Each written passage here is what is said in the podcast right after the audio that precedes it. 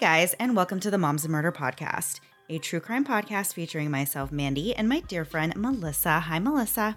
Hi, Mandy. How are you? I'm doing awesome. How are you? I'm doing really good. Can I tell you about a fun thing that you already know about that happened that was really cool this week and we've talked about already, but it's really kind of fun? sure.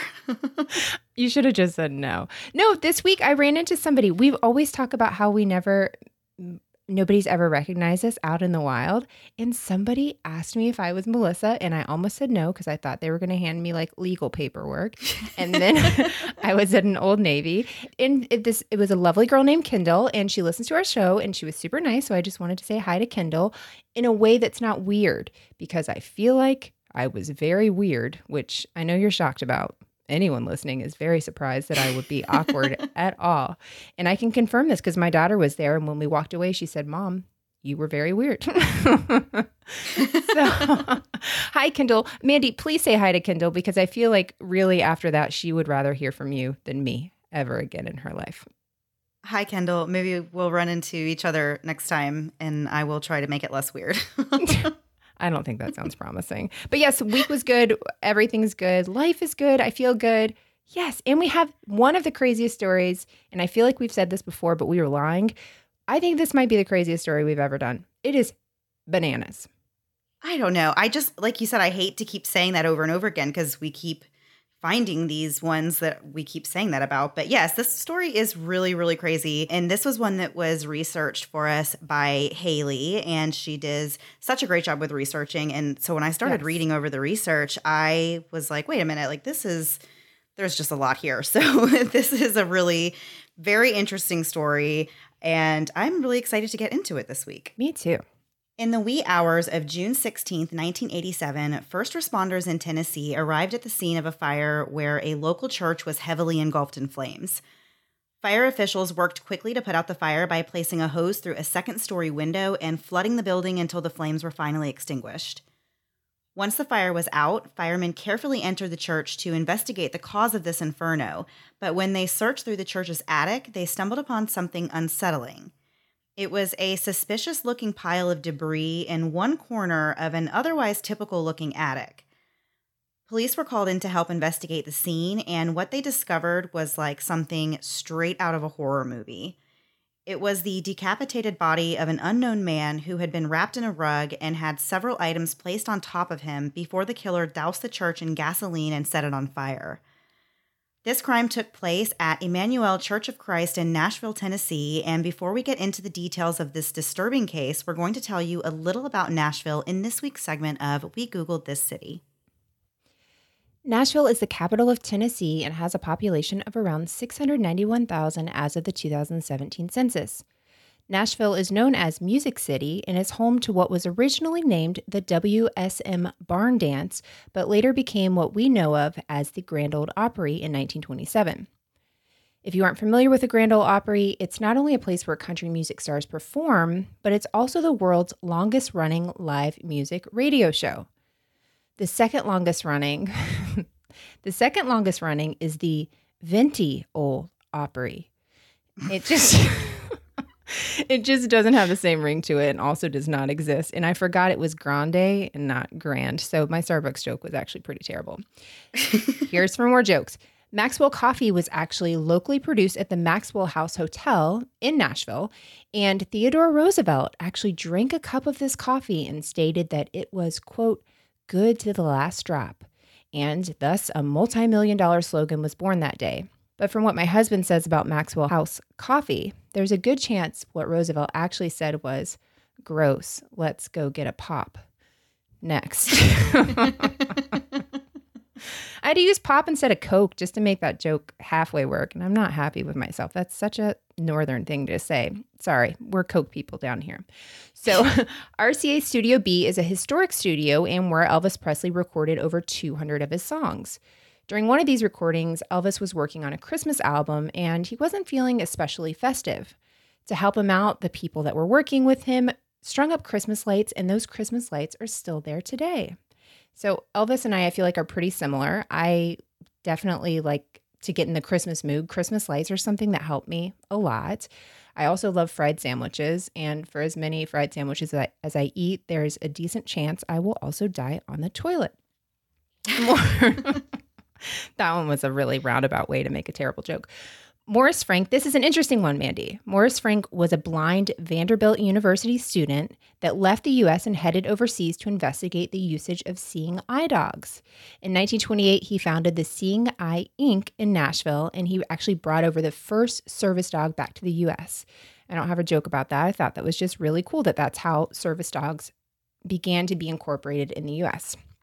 Yeah. Yes. And lastly, our Lady Oprah spent some of her childhood living in Nashville, which is where her father was from. When she was just 19 years old, she began working at WTFV TV and became the city's first African American news anchor. And now, everyone, if you look under your chair, we've left something for you. You get a new episode. You get a new episode. You get a new episode. Everybody gets a new episode. Go ahead, Mandy. I love Oprah and I love giving, well, I love that she gives away free things. I don't know about us, except episodes. We can give those away for free. Perfect. It works this week. There you go. So in the aftermath of the fire that nearly burnt down the Emmanuel Church of Christ, investigators had to work to identify the remains of a man that was found rolled up in a rug in the church's attic. The scene was really grisly. Detective Robert Moore was assigned to the case, and he described it as one of the most gruesome homicide cases he had ever seen in his career. In addition to being decapitated, the right arm of the victim had also been severed from the elbow down, and there were patches of skin that had been cut away from other areas of the body.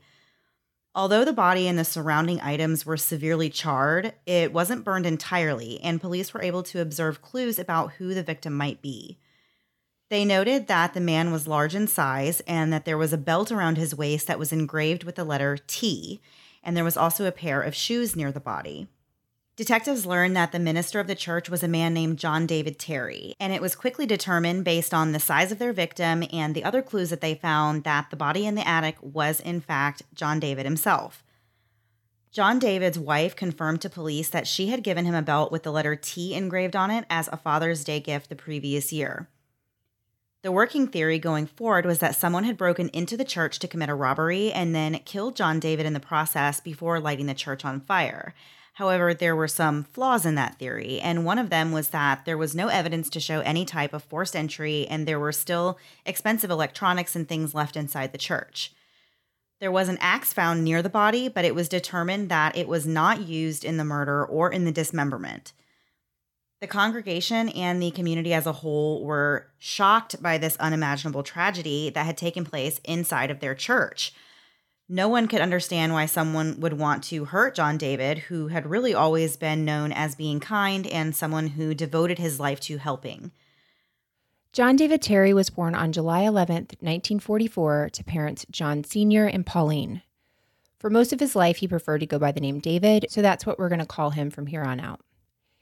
David was described as being devoted to his family and to the ministry, which made sense because David's father was a bishop overseer and David had been raised with a heavy religious influence. His brother said that as a child, David, quote, never caused any trouble or problems, but was well loved by everyone, end quote, and that his brother was totally committed to his church and to his family. David was particularly close with his mom, who he considered his only confidant. In the early 1970s, David became the Associate Bishop Overseer of the Emmanuel Church of Christ in Nashville. In this role, he was in charge of business matters, the theological doctrine, and any administrative matters as it pertained to the church. As the Associate Bishop Overseer, David would be next in line for Bishop Overseer. David was married to his second wife, Brenda, in August of 1972. He had been married once before, but they had been divorced in 1971.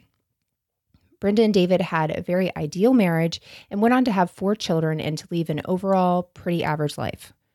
There was really nothing in David's background or history that would explain why someone would target him and murder him in such a gruesome way.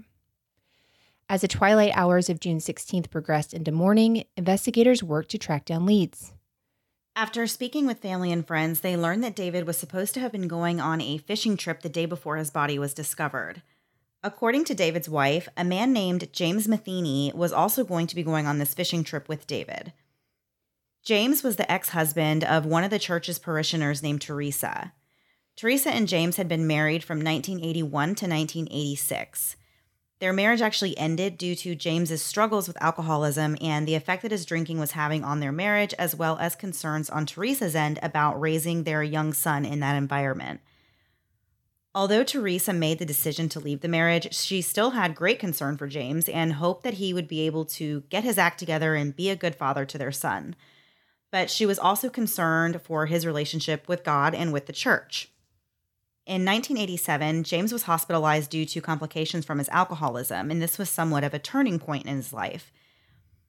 David actually visited James in the hospital several times to provide support and find ways to help in any way that he could. Teresa was thrilled to see that James wanted to get back involved with the church, and she wanted to facilitate that any way that she could. So she asked David if he would kind of help her to reach out to her ex husband and kind of get him back on track. So, over the next several weeks and months, David counseled James about his personal problems, and he even rented an apartment to him with six weeks of rent already paid. And he gave him a job at the church as a handyman, making $10 an hour, which would be equal to $23 an hour today. You could say that in the course of this relationship, David and James became somewhat friends. And in mid June, they planned a fishing trip together. And that's really all police knew about the events that were leading up to the murder and the arson at the church. One thing they didn't have was James, and he was really suspiciously missing, which put him on the investigators' radar as a possible suspect. So it became their top priority to find James Matheny. And there are many more details and a shocking twist still to come in this story, and we're going to get right back into it after a quick break for a word from this week's sponsors.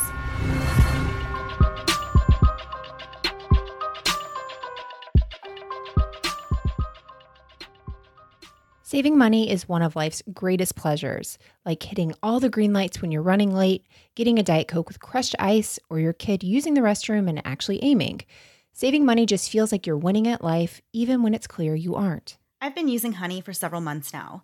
There is nothing like knowing that I'm getting the best price on whatever random thing it is that I'm buying that day, from pizza to shoes and literally everything in between. The Honey add on searches all over the internet to make sure I am getting the best price possible and running through tons of promo codes so I score big time on my savings. I was buying my son a sweater a few weeks ago, and while I love the style, the color, the everything about the sweater, I get very, very bitter about paying for shipping. So I hit up my little buddy Honey at checkout, and Honey checked through tons of promo codes. And not only did it find a code for free shipping, but I was surprised to see that Honey also found me an additional 10% off that I wasn't even aware of. That 10% is what I call the parent tax, and that will now be used for my Diet Cokes for the week. Using Honey feels pretty great. Think of it as a little daily victory. Plus, it's free to use and installs in just a few seconds. Get Honey for free at joinhoney.com slash moms. That's joinhoney.com slash moms. My year started off rough with illnesses in my family, and to be honest, during that time, we were all really eating like raccoons, just throwing whatever we had down our gullets. No planning, just surviving. And guess what? That's okay. And that's really what I like about Noom.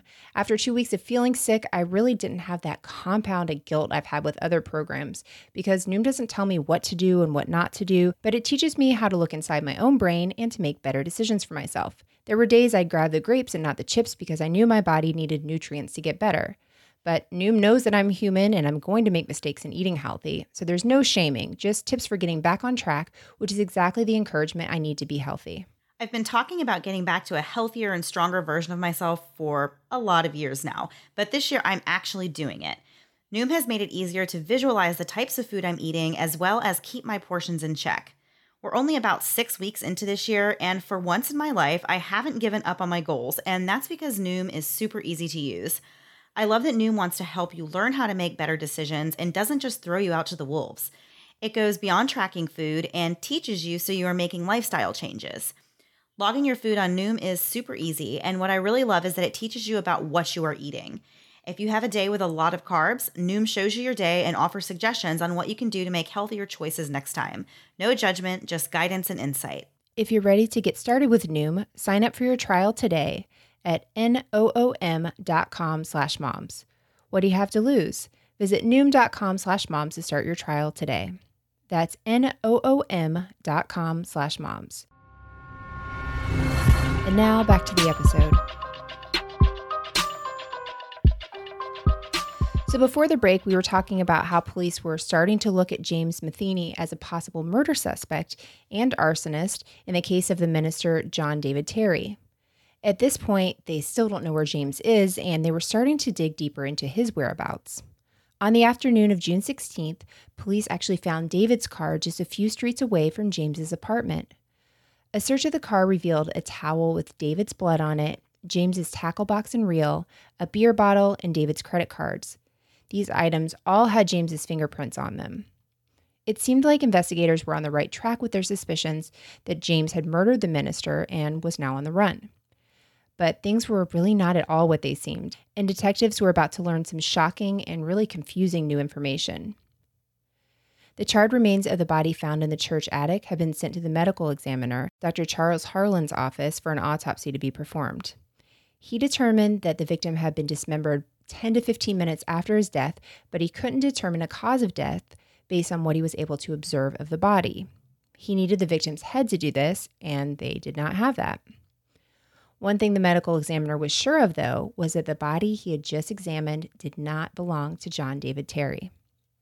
After reviewing medical x rays, it was determined that the victim found inside the burning church was actually the man that they first believed was their suspect, James Matheny. This unexpected turn of events completely changed the course of the investigation, and now the top priority was actually to find David. At this point, several possibilities ran through the minds of the officers. It was thought that David could also be in danger if there was still an unknown third party out there that was responsible for this. And it could be possible that David was abducted and could still be a victim in this case as well. Of course, there was also the possibility that David was actually the one that was behind all of this. This theory that David was responsible didn't really make a ton of sense since he had no criminal history up to this point, but of course, it's still a possibility. The following day, two days after the fire, David finally resurfaced. I saw in one source that he actually turned up at a hospital in Memphis, which is about three hours away from Nashville. Detectives working the case received a tip that he was there and they drove to Memphis themselves to speak to him. When the officers arrived at the hospital and stepped into David's room, they were absolutely stunned. They had seen these photographs of David that were given to them by his family, but the man sitting in front of them looked absolutely nothing like the person that they saw in the pictures and that they believed they were looking for. One of the detectives said that if he had passed this man on the street, he would have no idea that he was looking at John David Terry. David had recently shaved his head and his eyebrows, and he got a really dark spray tan, and he was wearing casual everyday clothes. Question: Why why shave your eyebrows? I feel like that's like I'm gonna notice you. That's I don't know. I feel like that does change your look. I mean, it does change your look, but I'm gonna like notice you more. You know, if you're trying to blend in, keep the eyebrows, shave the head. There's, you know. Well, same thing with like a really dark spray tan because I feel like everyone Right. notices that. Like, you know, those are definitely things I feel like that would draw attention, but I guess the officers said they didn't recognize him. I feel like spray tans have come a long way, but I feel like you're gonna get a lot of attention with this new fresh look. Maybe not like the kind of attention you want, but I guess you don't want any. I don't know. Terrible idea if you don't want any. Right. So, as soon as the officers started asking David questions, he clammed right up and refused to speak to them, except to say that his attorney had advised him against speaking to the police. So, of course, the police are thinking it's definitely strange that David would change his appearance and already have spoken to a lawyer by the time the police found him just two days after this fire. And so they wondered why does he need an attorney unless he has something that he's trying to hide? So later that day, David ended up leaving Memphis and returned to his home in Nashville. His wife, Brenda, noticed that he was covered in bruises and that he had shaved his head, but she said that she did not ask him any questions because she was just happy that he was home, safe, and he was not dead as the police had initially told her. What a whirlwind for that woman. No joke. The exact words I was about to say was "What a whirlwind." We're slowly morphing into the same person. it's bananas. I honestly just cannot imagine. That's a lot to go through. It reminds me of one of those stories a while ago.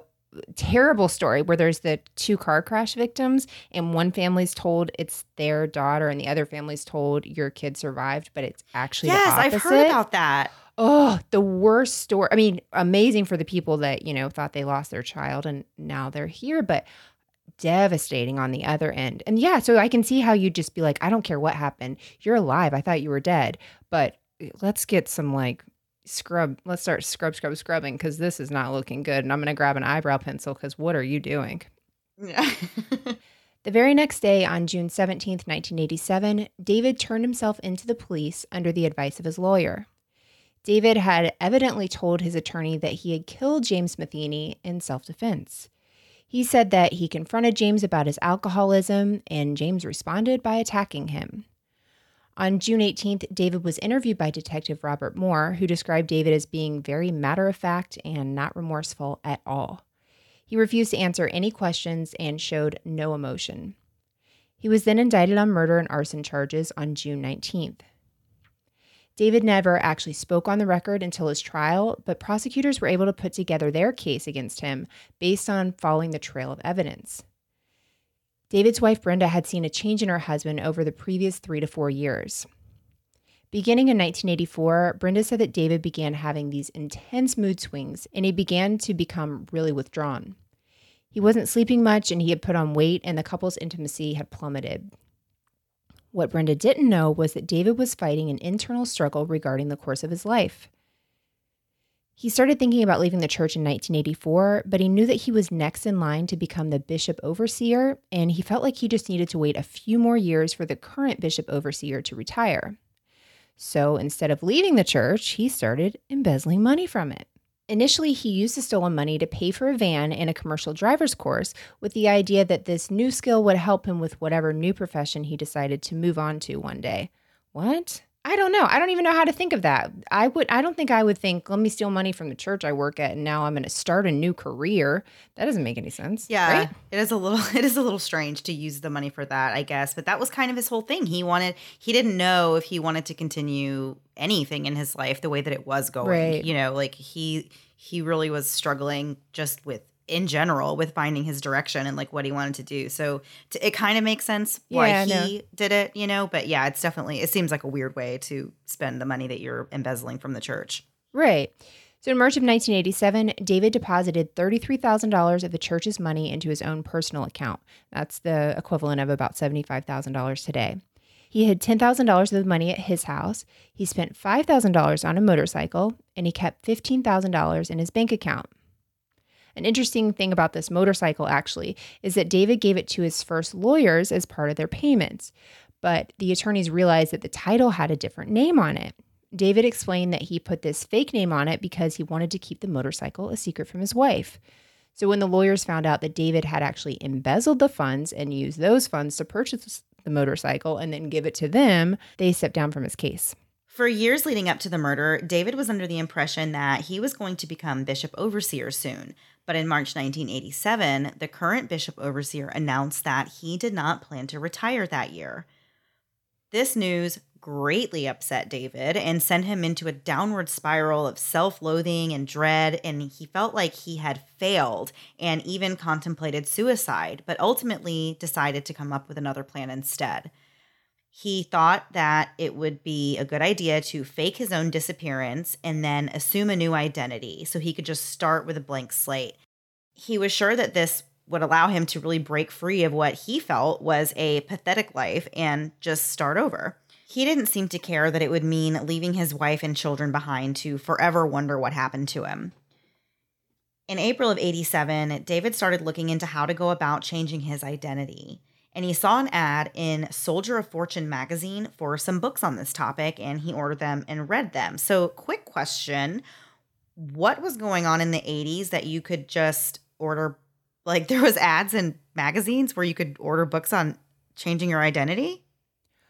Oh, I think you could buy them now. I think there's ebooks and everything on that. For sure. Really? Yeah. Oh my gosh, I am going to look that up. I'm sure there are. I mean, people change it for different reasons. Typically, they're nefarious, but I think people change them to get away from somebody, if somebody's stalking them, or I mean, that's like a severe case. People who, I don't know, maybe the CIA or somebody has to read those books and to learn how to put people in witness protection. There needs to be a source, Mandy. There has to be valuable information out there. And I know there are ebooks because I feel like I've actually heard of somebody else doing something similar. I could be making this up. Maybe this was Law and Order. I should probably stop talking. Go ahead. I guess that makes sense. Yeah, I guess it makes sense if you're doing it for. But the 80s were weird. Yeah. Yeah. I don't know. I, I just don't know about that. It just seems weird to see an advertisement for that in a magazine. He had originally come up with the idea to take on the identity of an old friend from his childhood who died at age six, but he couldn't get a hold of any records on his friend Ronnie, and instead he searched obituaries at the library to find a potential new identity. Eventually, he found an obituary for a seven year old boy named Jerry Milam who had drowned. Jerry's date of birth was just three days before David's real birthday, so this was really perfect and it would be totally believable. From there, David obtained a copy of Jerry's birth certificate and he falsified a baptismal certificate. And he used these two items to get a driver's license, a social security card, a fake mailing address, and the title to that motorcycle that he bought with the embezzled money. So, just like that, David had secured himself a new identity, but he still had to pull off the hardest part of his plan, which was his actual disappearance. David contemplated whether he should make it look like he had been kidnapped or if he should make it seem as though he had been murdered. He considered the idea of leaving his own blood behind to make it look like he suffered some sort of brutal attack before disappearing. And he really thought about his plan long and hard, and he changed his ideas numerous times before coming up with an elaborate plan to fake his own murder. The details of his plan are nothing short of diabolical, and there's even more twists to get into in this case. But first, we're going to take one last break for a word from this week's sponsors.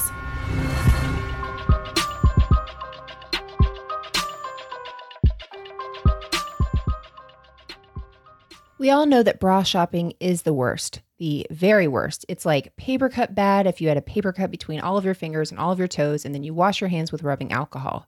Am I being dramatic? No, that doesn't actually sound like me, but I will non dramatically say that bra shopping is the worst. Thankfully, Third Love is different. They know that we hate bra shopping, so they've made it easy thanks to their amazing customer service and Fit Finder quiz. Most of us have guessed our bra size, and it's worked out okay for the most part. But thanks to the Fit Finder quiz, you just answer a few simple questions and you have your perfect fit in just 60 seconds. Did you know that breast shape matters when it comes to fit? Third Love does, and it means you get the perfect bra for your body. And if you don't find the perfect fit, that's okay. Third Love customers have 60 days to wear it, wash it, and put it to the test. And if you don't love your new bra, you can return it, and Third Love will wash it and donate it to a woman in need. To date, Third Love has donated over $15 million in bras. My Third Love bra is the best, most comfortable bra I've ever owned. I love it so much, I now own three. Third Love knows there's a perfect bra for everyone, so right now they are offering our listeners 15% off your first order. Go to thirdlove.com slash murder now to find your perfect fitting bra and get 15% off your first purchase. That's thirdlove.com slash murder for 15% off today. Have you ever gone down a Pinterest hole of amazing recipes only to find out that the new delicious recipe you're wanting to make demands saffron and not only do you not have it, you aren't even sure what it is? Me too. Instead of buying saffron that I'll only use for this one recipe, I can try out new Pinterest worthy recipes with America's number one meal kit, HelloFresh. HelloFresh's pre portioned ingredients means there's not only less prep for you, but there's less food waste. So you just get the saffron you need for that meal, not what Pinterest Patty thinks you should have on hand. I love that HelloFresh has something for everyone, including low calorie, vegetarian, and family friendly recipes every week. So if you're sticking with your New Year's resolution to eat healthier, HelloFresh has you covered. And if you decide you want to mix it up a little, you can easily change your delivery days or food preferences, and even skip a week whenever you need. This week, I tried the spicy maple chicken with mashed sweet potatoes and roasted green beans. Despite there technically being two vegetables in this meal, my kids actually loved it, and my oldest son said the chicken tasted like a giant sweet and spicy chicken nugget. I think it's a much fancier meal than that, but if it gets him to eat all of his dinner, then I'll take it. HelloFresh has more five star recipes than any other meal kit, so you know you'll get something delicious. And the deal they are offering our listeners is amazing. Go to HelloFresh.com slash momsandmurder10 and use code momsandmurder10 for 10 free meals, including free shipping. Again, go to HelloFresh.com slash momsandmurder10 and use code momsandmurder10 for 10 free meals, including free shipping. And now back to the episode. Before the break, we were just about to get into the details of the plan that David Terry had come up with to fake his own death and go on to live his life under this new identity. His plan was elaborate, and to pull it off, he would need to kill someone else and make it look like the body was his own. And that's where the unsuspecting James Matheny comes in. When parishioner Teresa asked David to help counsel James, David decided that James would eventually become the man that he would use as a body double. David felt that James was the perfect candidate because they were around the same physical size and he didn't really have very many ties to Nashville. To get his plan into motion, David befriended James and essentially groomed him to become his future victim.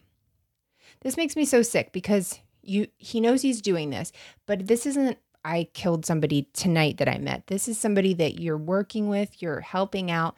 You have developed a relationship and to some degree they think you have a relationship and you're only doing this to really set up this whole storyline to kill them. It's just so gross, so terrible. In the weeks leading up to the murder, David stashes getaway items such as his clothes and money in the attic of the church. He also kept a gun up there. On June 15th, the day the two were supposed to go on this fishing trip, David gave his kids each $100 and told his wife Brenda how to pay some of these bills that he usually paid, and he asked her to take care of them this time. From there, David left and went to James's apartment and picked him up. The two men then drove to the church so that David could make some phone calls. When they got to the church, David asked James to take his car to the gas station and fill it up. He also gave him his credit card to pay for the gas with. About a half hour later, David heard James return to the church and he went to see where James was. He saw that the stairs of the attic were pulled down, so he went upstairs to investigate.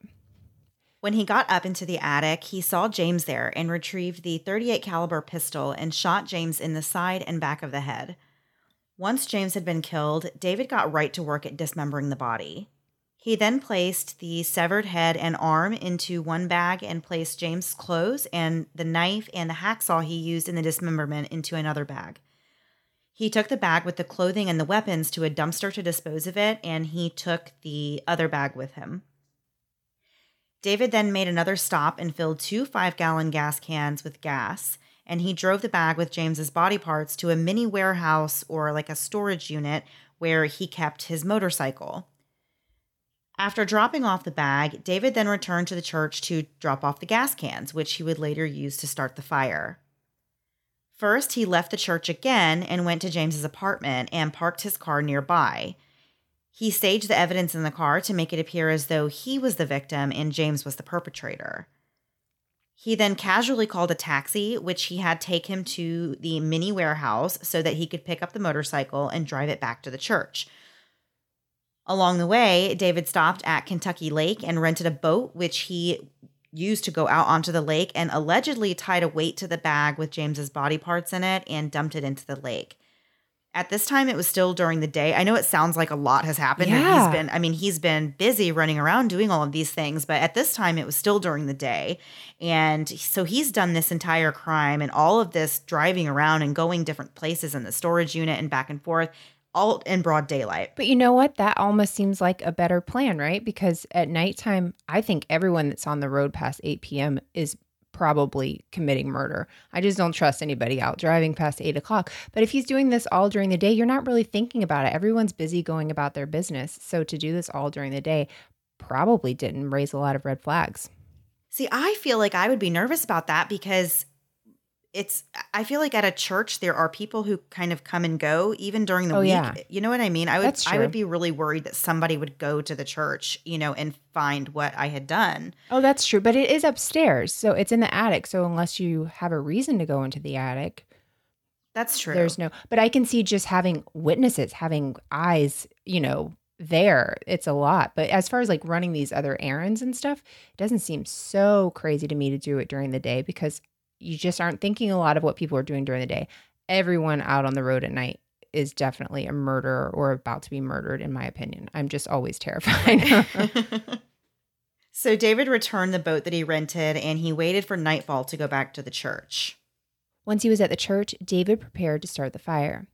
He first went up to the attic and removed James's tattoos from his arms so that no one could identify the body with them. He then wrapped James's body up in the carpet that the church had used for nativity scenes. David put some chopped up wood in the attic and doused it in gasoline and then went down in the sanctuary and poured gas up and down the aisles as well as all over the attic stairs. When it came time to light this fire, David realized that he had not come prepared and had nothing to start the fire with. All this planning, and you have nothing to start a fire with. So he has to go to a nearby store and buy a lighter and then return to the church to light the gas.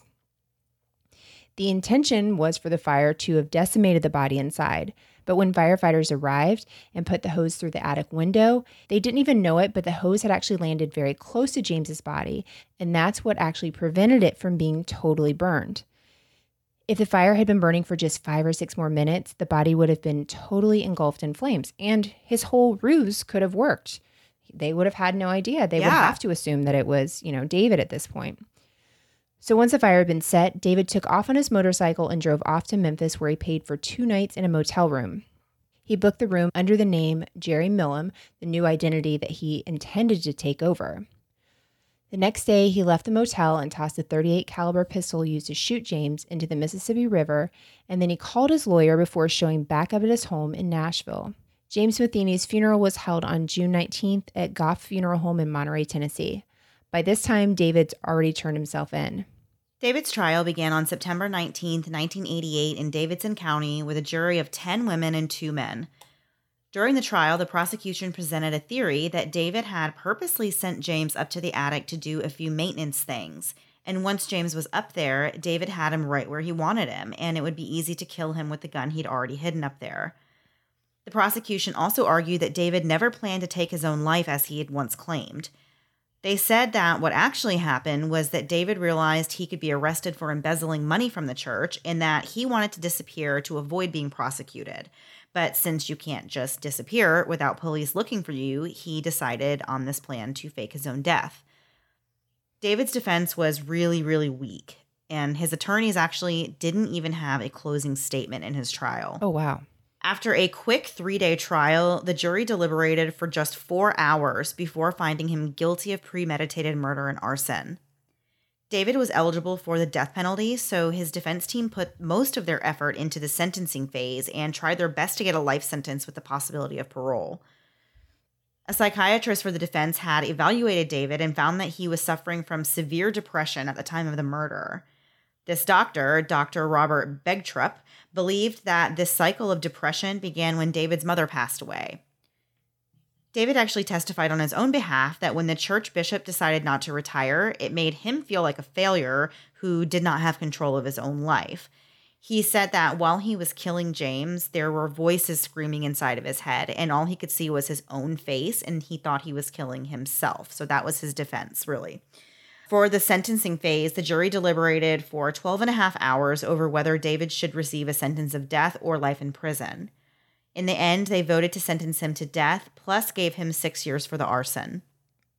David later appealed his conviction and sentence on the grounds that the trial court incorrectly charged the jury because the judge said that David committed murder while committing larceny, which is theft of personal property. And I guess their argument was like he wasn't committing larceny at the time of the murder. Right. So we've seen this in other cases where the attorneys will try and get a new trial or a, a hearing, or they'll try and go back for a second, kind of like getting a second legal opinion, I guess. But it's always something really small like that. And so it kind of just goes to show like how important those little things are, like just the jury instructions. If they aren't given to the jury exactly right, then this person can have an easy in for an appeal or to have their conviction overturned. So he actually did not end up getting a new trial, but he did win part of that appeal and he was granted a new sentencing hearing. However, in August of 1997, a second jury sentenced him to death. He attempted one more appeal, but the Court of Criminal Appeals upheld his new sentence. While behind bars, David was described as being a model inmate, even working a prison job and sending the money to his wife and daughter every month. On March 14, 2003, at 7:11 a.m., 58-year-old David was found dead hanging in his cell in the Riverbend Maximum Security Institution in Nashville. You know what's so crazy to me about this story?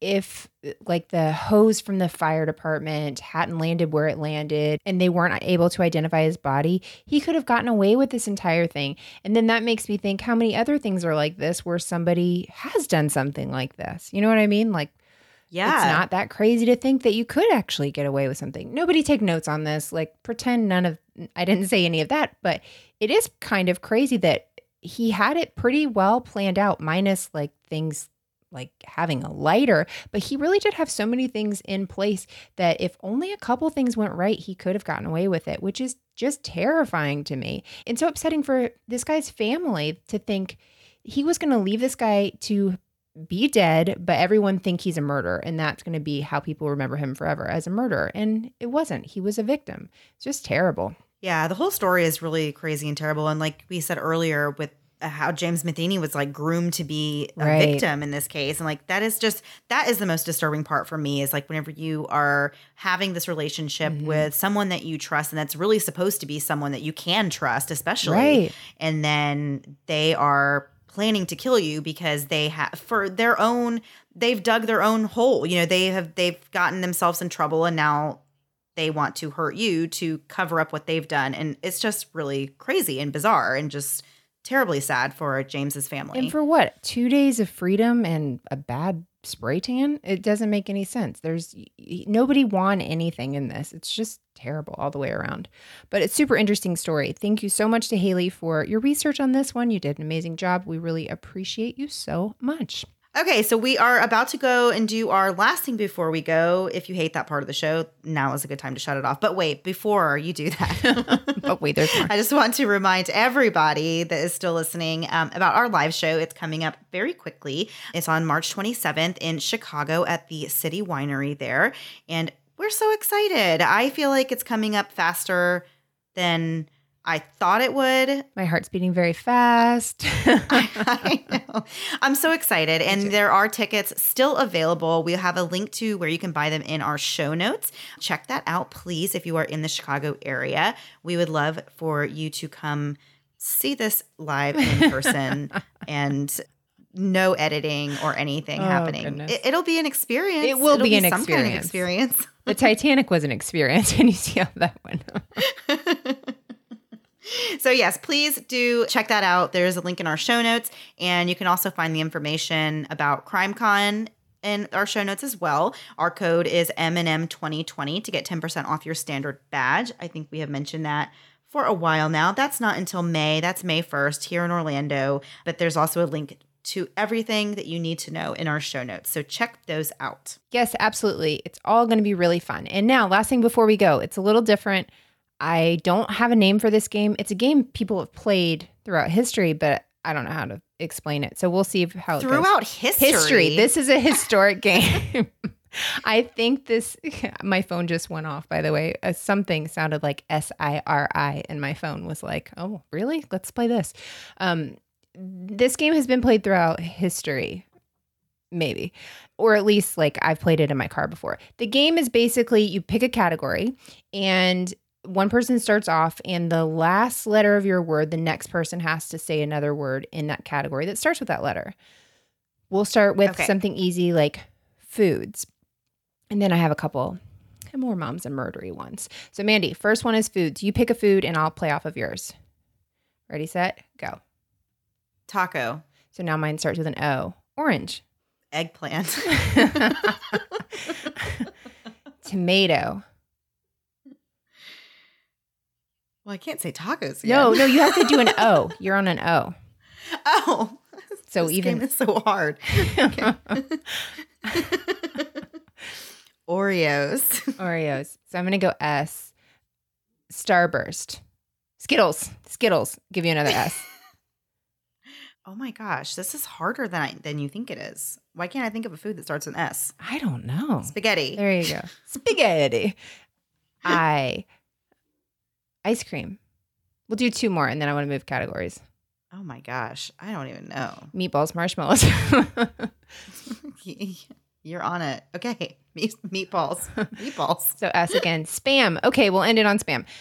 Mandy, I have another category. I think this will be more fun. Things you say to your kid. So you start with a thing you say to your kid, and we'll build off of that. And then let's see if this is just a disaster and we never play it again. Go ahead. What's something you say to your kid? Stop jumping on the couch. So H. Have I not told you to stop jumping on? no, I can't say that. How many times do I have to tell you to pick up your shoes? Oh, so I have to S. start with S. Mhm. Well, I can easily do that because I, I can just say stop and then add literally anything I say at any point Yeah, yeah, during the day. That's, that's all this is. It's just so people know if they should call CPS on us or not. I'm so glad we're broadcasting this to the world. Okay.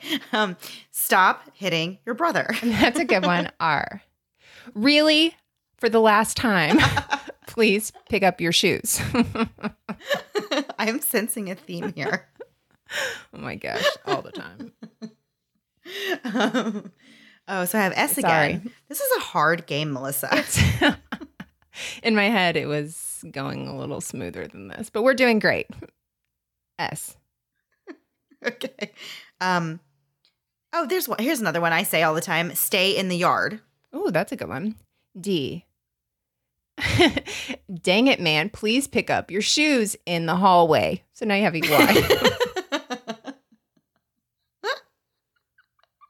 um, I do say dang it, man, a lot to my son. a and he's like, sentence with the letter Y." say this to me. dang it, man. Um, with a Y. it's a good time to scream, y'all gonna Oh, make have me one. lose my mind. Oh no, no, no! I was gonna change it up and say, "You guys are such sweeties." I say that. I do say that. oh, that is very nice. That's nice. That leaves me with an S. I do say that. Yeah. Suffering succotash. If I see these shoes one more time in this freaking hallway, I'm gonna set this whole house on fire. And that's gonna be where we end that. Okay. oh my gosh. Okay. I don't know how that went. I think we're good. I don't think we need to do another category. I feel like we've embarrassed ourselves enough. Right? Yeah, that was um, and that was an interesting game. Yeah. It was a historically interesting game. we'll never do it again unless Listen, has- you guys, it's been it has been a time. It has been a week. I am leaving to go on vacation tomorrow. Oh, so please cry everyone a river. Yeah. we are recording this on a Wednesday and I'm going out of town tomorrow. So when you guys hear this on Tuesday, I will actually be on vacation. Not I'm calling it vacation. I'm going to visit my family. I guess that's vacation. Is that can you call that a vacation if you're just going to see your yes, it's like, a vacation your if you're flying away and there's snow and you get to do things. It's a freaking vacation. it is. So anyway, I have been in crazy um, planning to go out of town mode. Everybody knows how that is. I told Melissa You forgot. like early in the week, or maybe last week. I told her. I'm going to have all this free time on Wednesday. I don't have anything to do. My flight doesn't leave until the evening on Thursday. I'm going to be home bored on Wednesday. I told her, I'm like, I'll just be working all day. You can contact me. You can reach me. Like, no problem. and I said, okay, Jan. I believed it for like every single day until today. And I woke up and I was like, oh, I have a lot of things I have to do today that I didn't even like. I just now remembered that I'm going out of town or something and I have to do things. So we didn't even start recording this episode until late. And I am just a mess. And yeah, it's been that. I, that's my excuse for last thing before we go being so interesting this week. Well, I take that very personally. I wish I could have thought of better things. I mean, I just, I not against you. I could have been more on my game, I feel like. So that was just a very long winded way of telling everyone that I am tired and I need to go pack and get ready to go Honestly, out of town. there's a good chance a lot of people already cut this off. Don't worry. You're just talking to me whenever I'm editing at this point. I, sh- I hope everyone has cut this off by now. I Okay. I know. We'll be back next week. Mandy will be refreshed from her vacation. And the rest of us are here just living life.